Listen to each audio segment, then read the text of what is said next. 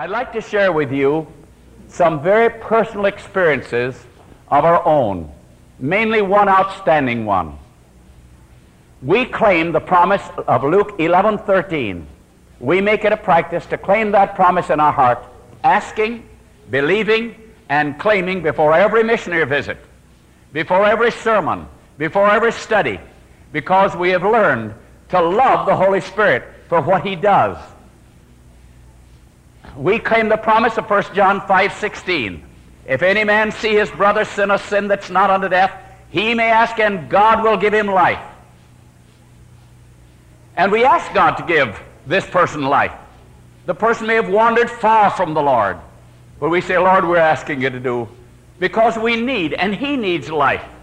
We're believing it, Lord, because this is our way of telling you that we trust you to do it.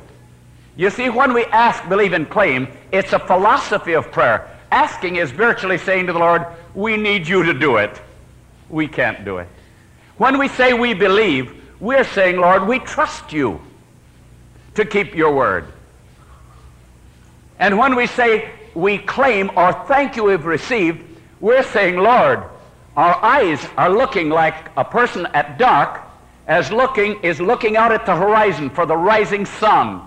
We're looking, we're expectant, expectantly looking for the answer to the prayer. We believe to such, such an extent that we know God is doing. We know He is hearing. We know He's answering. So as we ask, as we believe, we claim this soul to be converted to Him. Now, wherever we've traveled, in many cases, a real problem confronts many of our listeners. It is a question of, of aren't you kind of forcing this backslider not to be lost? You're asking, you're believing, you're reaching right up and claiming his, his salvation. Doesn't his will play a part? His will play, play, plays a very large part, friends. But as I prayed about this many years ago, and I had learned that my teacher, my favorite author, had said, for any promise, any gift that God has promised, I may ask. Then I'm to believe. And then I'm to thank God that I've received. I said, when I've received such instruction as that from the Bible, for they're all Bible texts to prove it, there must be something beyond the, uh, the objection that's in people's hearts. And as I prayed and studied, I found this.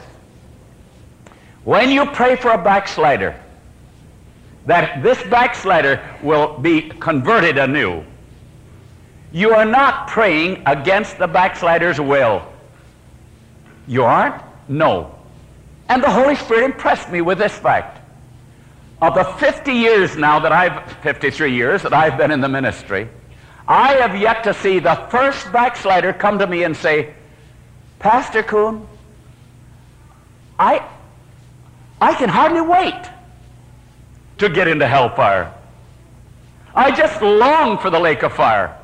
I long to be on the outside of the city of God. No backslider ever has said that. Backsliders do not choose to be lost, not consciously. They choose to be happy. And the devil gets them to look into our countenances, and too many times they do, don't see too much happiness, too much assurance in the faces of professed Christians. And they say, well, my, I don't want to be that kind of a Christian. And then they tune on to TV.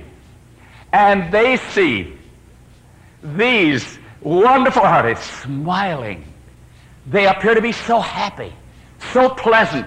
And they say, my, I want to be happy like they are. They don't know that many of these artists can hardly wait to commit suicide themselves.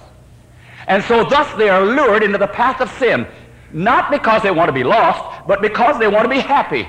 What a tragedy then. For me to come along and say, these people choose to be lost. Far from it. They choose to be happy. When they do take that route and begin to sin, the devil comes in with his accusings, and the devil says, there's no hope for you. You are a hypocrite. There's no hope whatsoever. Give up and they, they don't hear the Christians say, there is hope. You can make it by the grace of God. all they hear mainly is the voice of Satan saying, no hope, no hope, no hope. Oh, that Christians could come claiming the promise of the Holy Spirit and saying to them, there's hope. Though your sins be as scarlet, they shall be as white as snow. One of the most outstanding statements from my favorite author, and it's in one of the most unlikely books you'd ever expect to find such a statement. It's in a book in my library that, to be perfectly frank, I've read very little from. It's entitled Medical Ministry. You wouldn't expect to find something on the ABCs of prayer in a book entitled Medical Ministry. You'd expect that would be dealing with the, with the physical being of man and all of that. And on page 244, someone pointed out to me the statement. It said that even for people who appear to be completely frivolous, who appear to have no desire whatsoever to do right, no interest in, in Christianity whatsoever, it says that we can come to the Lord, and this is what it says. We can say to our Lord, You have said, ask and you will receive. And then, this is a quote. Listen to this. Dear Lord, I must have this soul converted to you. Isn't that beautiful? So the Lord is not pressuring, the Lord is not forcing this person's will. The Lord knows that this person was merely discouraged, first seeking happiness, then learning that they took the wrong route. The devil accuses them and tells them there's no hope. And then, unfortunately, too many of us Christians enter the picture and we start lecturing them. They don't want to be hypocrites. They long for happiness. Oh, how uh, important it is for you and me to know the part of the Holy Spirit, right? Then I found this statement, and for years I've been studying this statement concerning the Holy Spirit. John chapter 16, verse 8. In our King James Version, it says, when he, the Holy Spirit, is come, he will reprove the world of sin, of righteousness, and of judgment. And the more I've studied through the years into the working of the Holy Spirit and his beautiful way of winning, I thought, well, there, there's a much deeper concept to that than most people understand. So I've looked into various versions. You may want to when you return home. And the real meaning of what Jesus was saying is something like this. When the Holy Spirit comes, he will convince, convince the world of sin. He will demonstrate to them that sin is sin. Then he'll demonstrate to them that they can live the Christian life by the power of the Holy Spirit. He will demonstrate to them that they can stand before the judge of all the universe at the last great day, clothed in the righteous garments of Jesus Christ, Though their sins were scarlet, they were made as white as snow. That's why I love the Holy Spirit. That is his work. So with that, we place Zechariah 4 6. Not by might, meaning human might. Not by human might. Not by human power, but by my Spirit, saith the Lord of hosts. When we understand the beautiful working of the Holy Spirit, that he not merely convinces of sin, but he's out there revealing to the poor sinner, so discouraged, you can make it by the power of Jesus. It is God that works in you, both to will and to do of his good pleasure. If the Son shall make you free, you shall be free indeed. I will free your will to whatever extent it is captive to the devil. I will give you the power to rise above the past and all the accusings of the devil. And then we will say, oh, I don't have to do the work of the Holy Spirit. I'm to do the work committed to me. I'm to be a witness to Jesus Christ. For in John 15, 26, it says, when he is come, he will testify of Jesus. So when the Holy Spirit is in your life and mine, instead of our testifying to the meanness of the sinner, instead of our telling him about all the terrible things that are going to happen to him, we're out reflecting the beauty of Jesus, the love of Jesus, the winsomeness of Jesus. So the sinner says, Oh, I could have been happier had I remained a Christian. I would like that happiness again. And the devil is saying, But you can't make it. We're to talk more loudly than the devil, beloved. Beloved, what do you say? more loudly than the devil. Groups of us should be praying together and then visiting these individuals who are having a rough time and, say, and saying to them, Jesus forgives the man whose sins are scarlet. He makes them white as snow. You don't have to live over the past at all. If any man be in Christ, he's a new creature.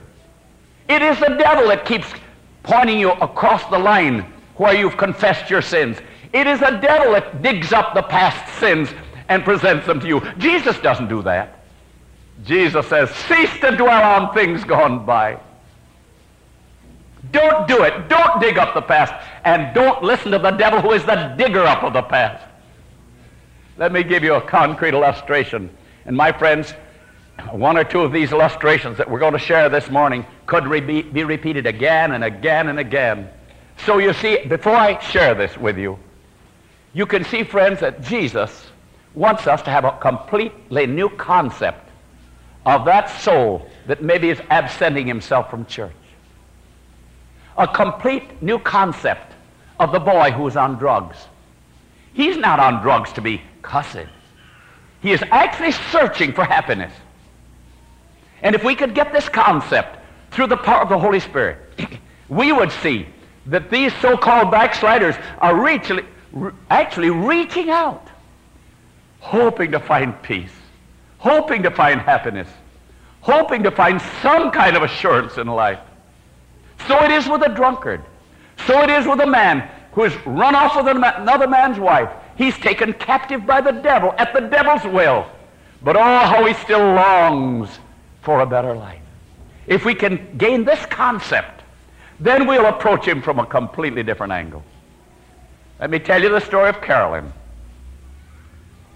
My wife and I were conducting a series of meetings in a city in New York State. And Carolyn and her mother were studying. She was, Carolyn was just a teenager, perhaps maybe 15. Carolyn was so interested and so humble and so contrite that she would ask us questions about the Lord Jesus and the doctrines of the Bible sometimes till 10.30 or 11 o'clock at night. A very sincere soul. It was my privilege to baptize Carolyn and her mother and her father into the Lord Jesus Christ and to welcome, welcome them into the fellowship of the church. And then we passed on to another city, and then another, and another. A few years later, we were called to conduct a series of meetings in a college, a Christian college where Carolyn was a student. We, since we hadn't seen her for several years, naturally we could hardly wait for the privilege of seeing her again. The college gave us a room in which we could counsel. Students could come in the room, they made their appointment with us, they'd come in, sit across the table, and we'd counsel together.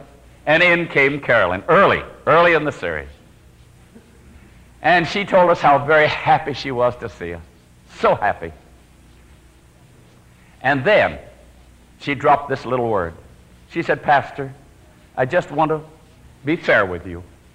She said, I'm no longer a Christian. I've made up my mind, and while I love you and Mrs. Coon very much, I have changed my mind.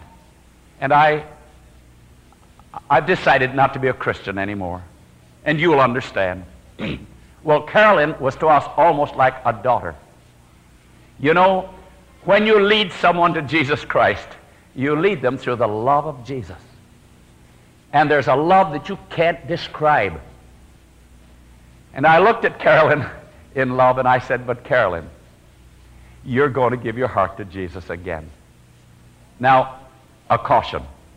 Don't ever give a soul a deadline or give God a deadline. But I did.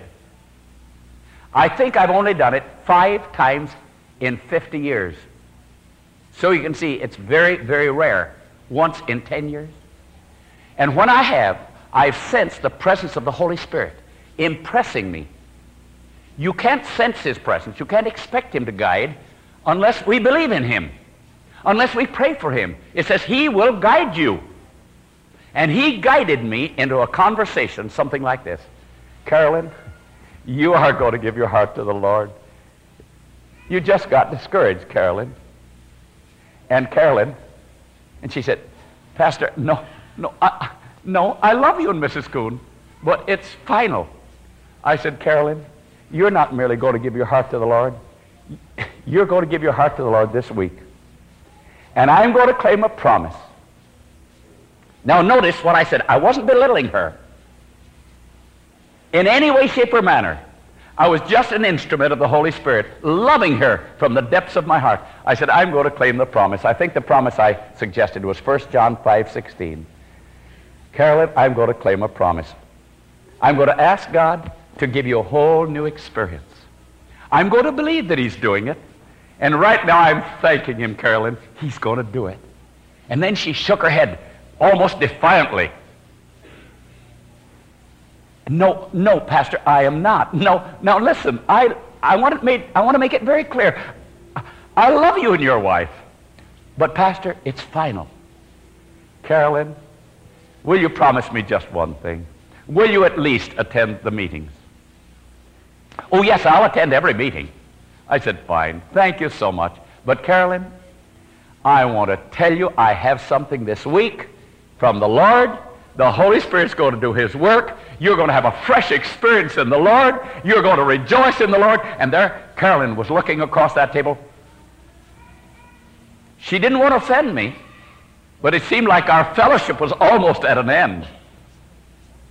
And every time she said, No, it's not going to take place, I smiled broadly. And I said, Carolyn, it's going to take place. You're going to find a beautiful experience in Jesus. Well, we began our meetings. Every night, as I made a call, and Carolyn knew that the call was, was starting, she slipped out. She'd kept her word. She had attended the meeting. But you know, I've thought many times, if a sinner would be as eager to stay away from temptation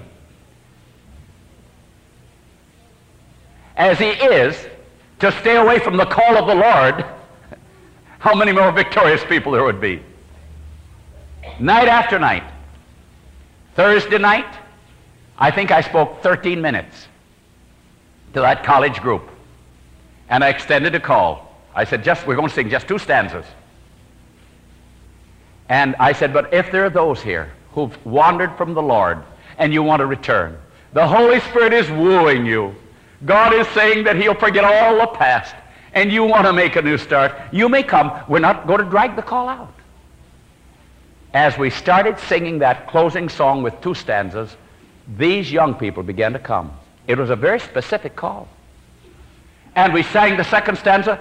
The aisle was full of them. I turned to the president of the college, a friend of mine, I said, uh, they're still coming. He said, keep on singing. For 40 minutes, young people came up that aisle. The front was packed. The aisles were packed.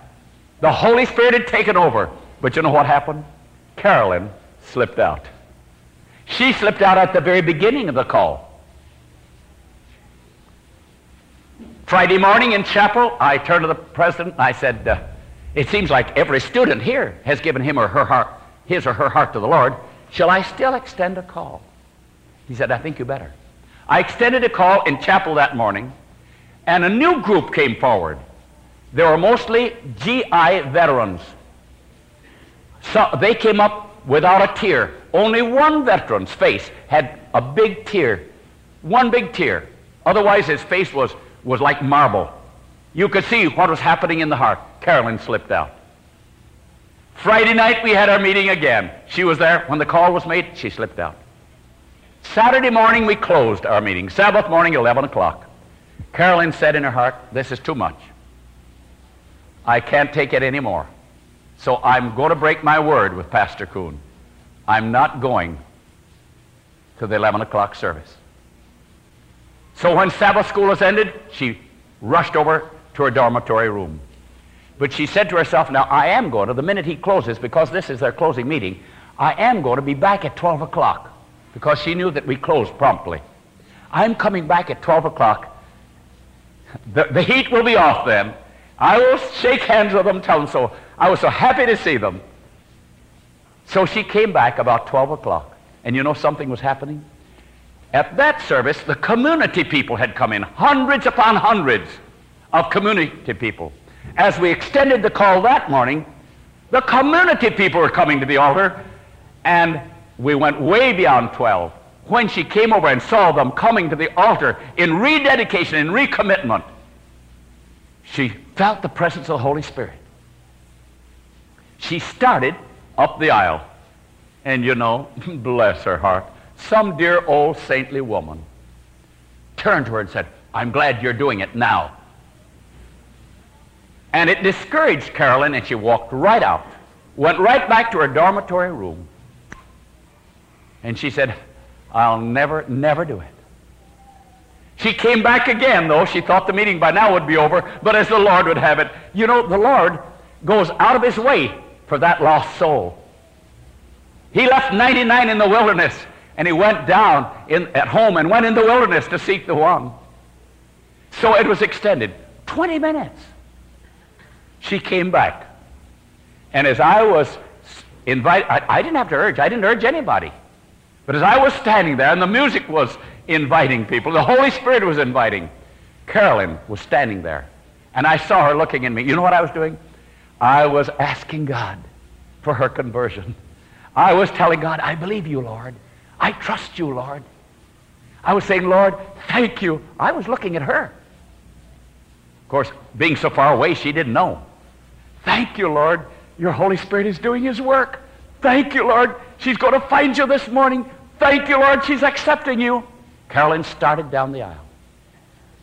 And as she started, I have never seen a soul before in my life or since come down the aisle amid those people. I, I, kept, I kept watching her.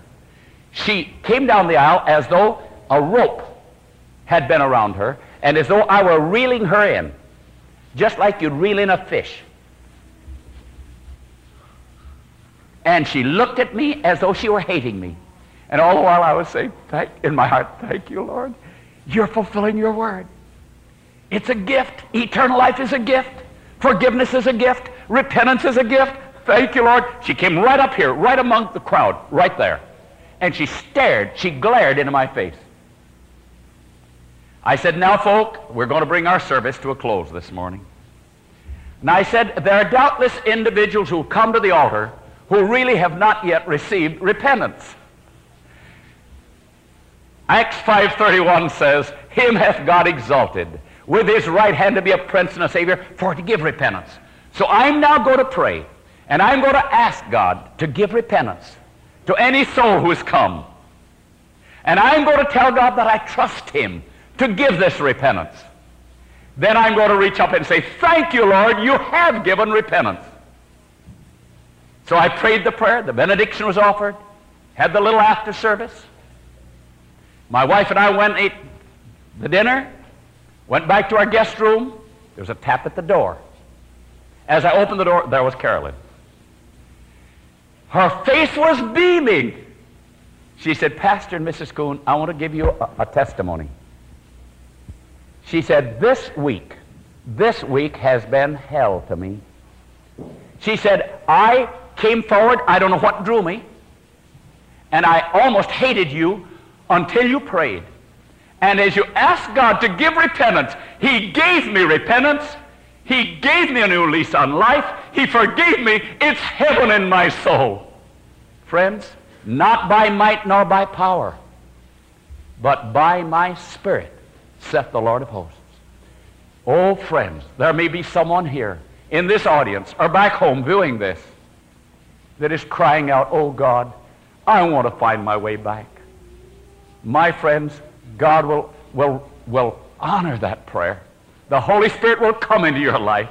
And then you'll go out, not by might or by power, not by human bickering or picking, but by his power, and win others to Jesus Christ.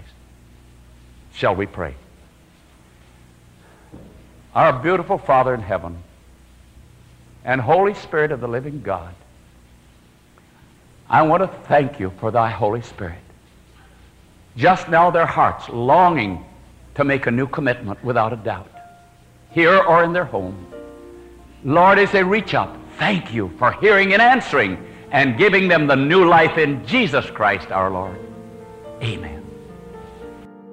This media was brought to you by Audioverse, a website dedicated to spreading God's Word through free sermon audio and much more. If you would like to know more about Audioverse, or if you would like to listen to more sermons, please visit www.audioverse.org.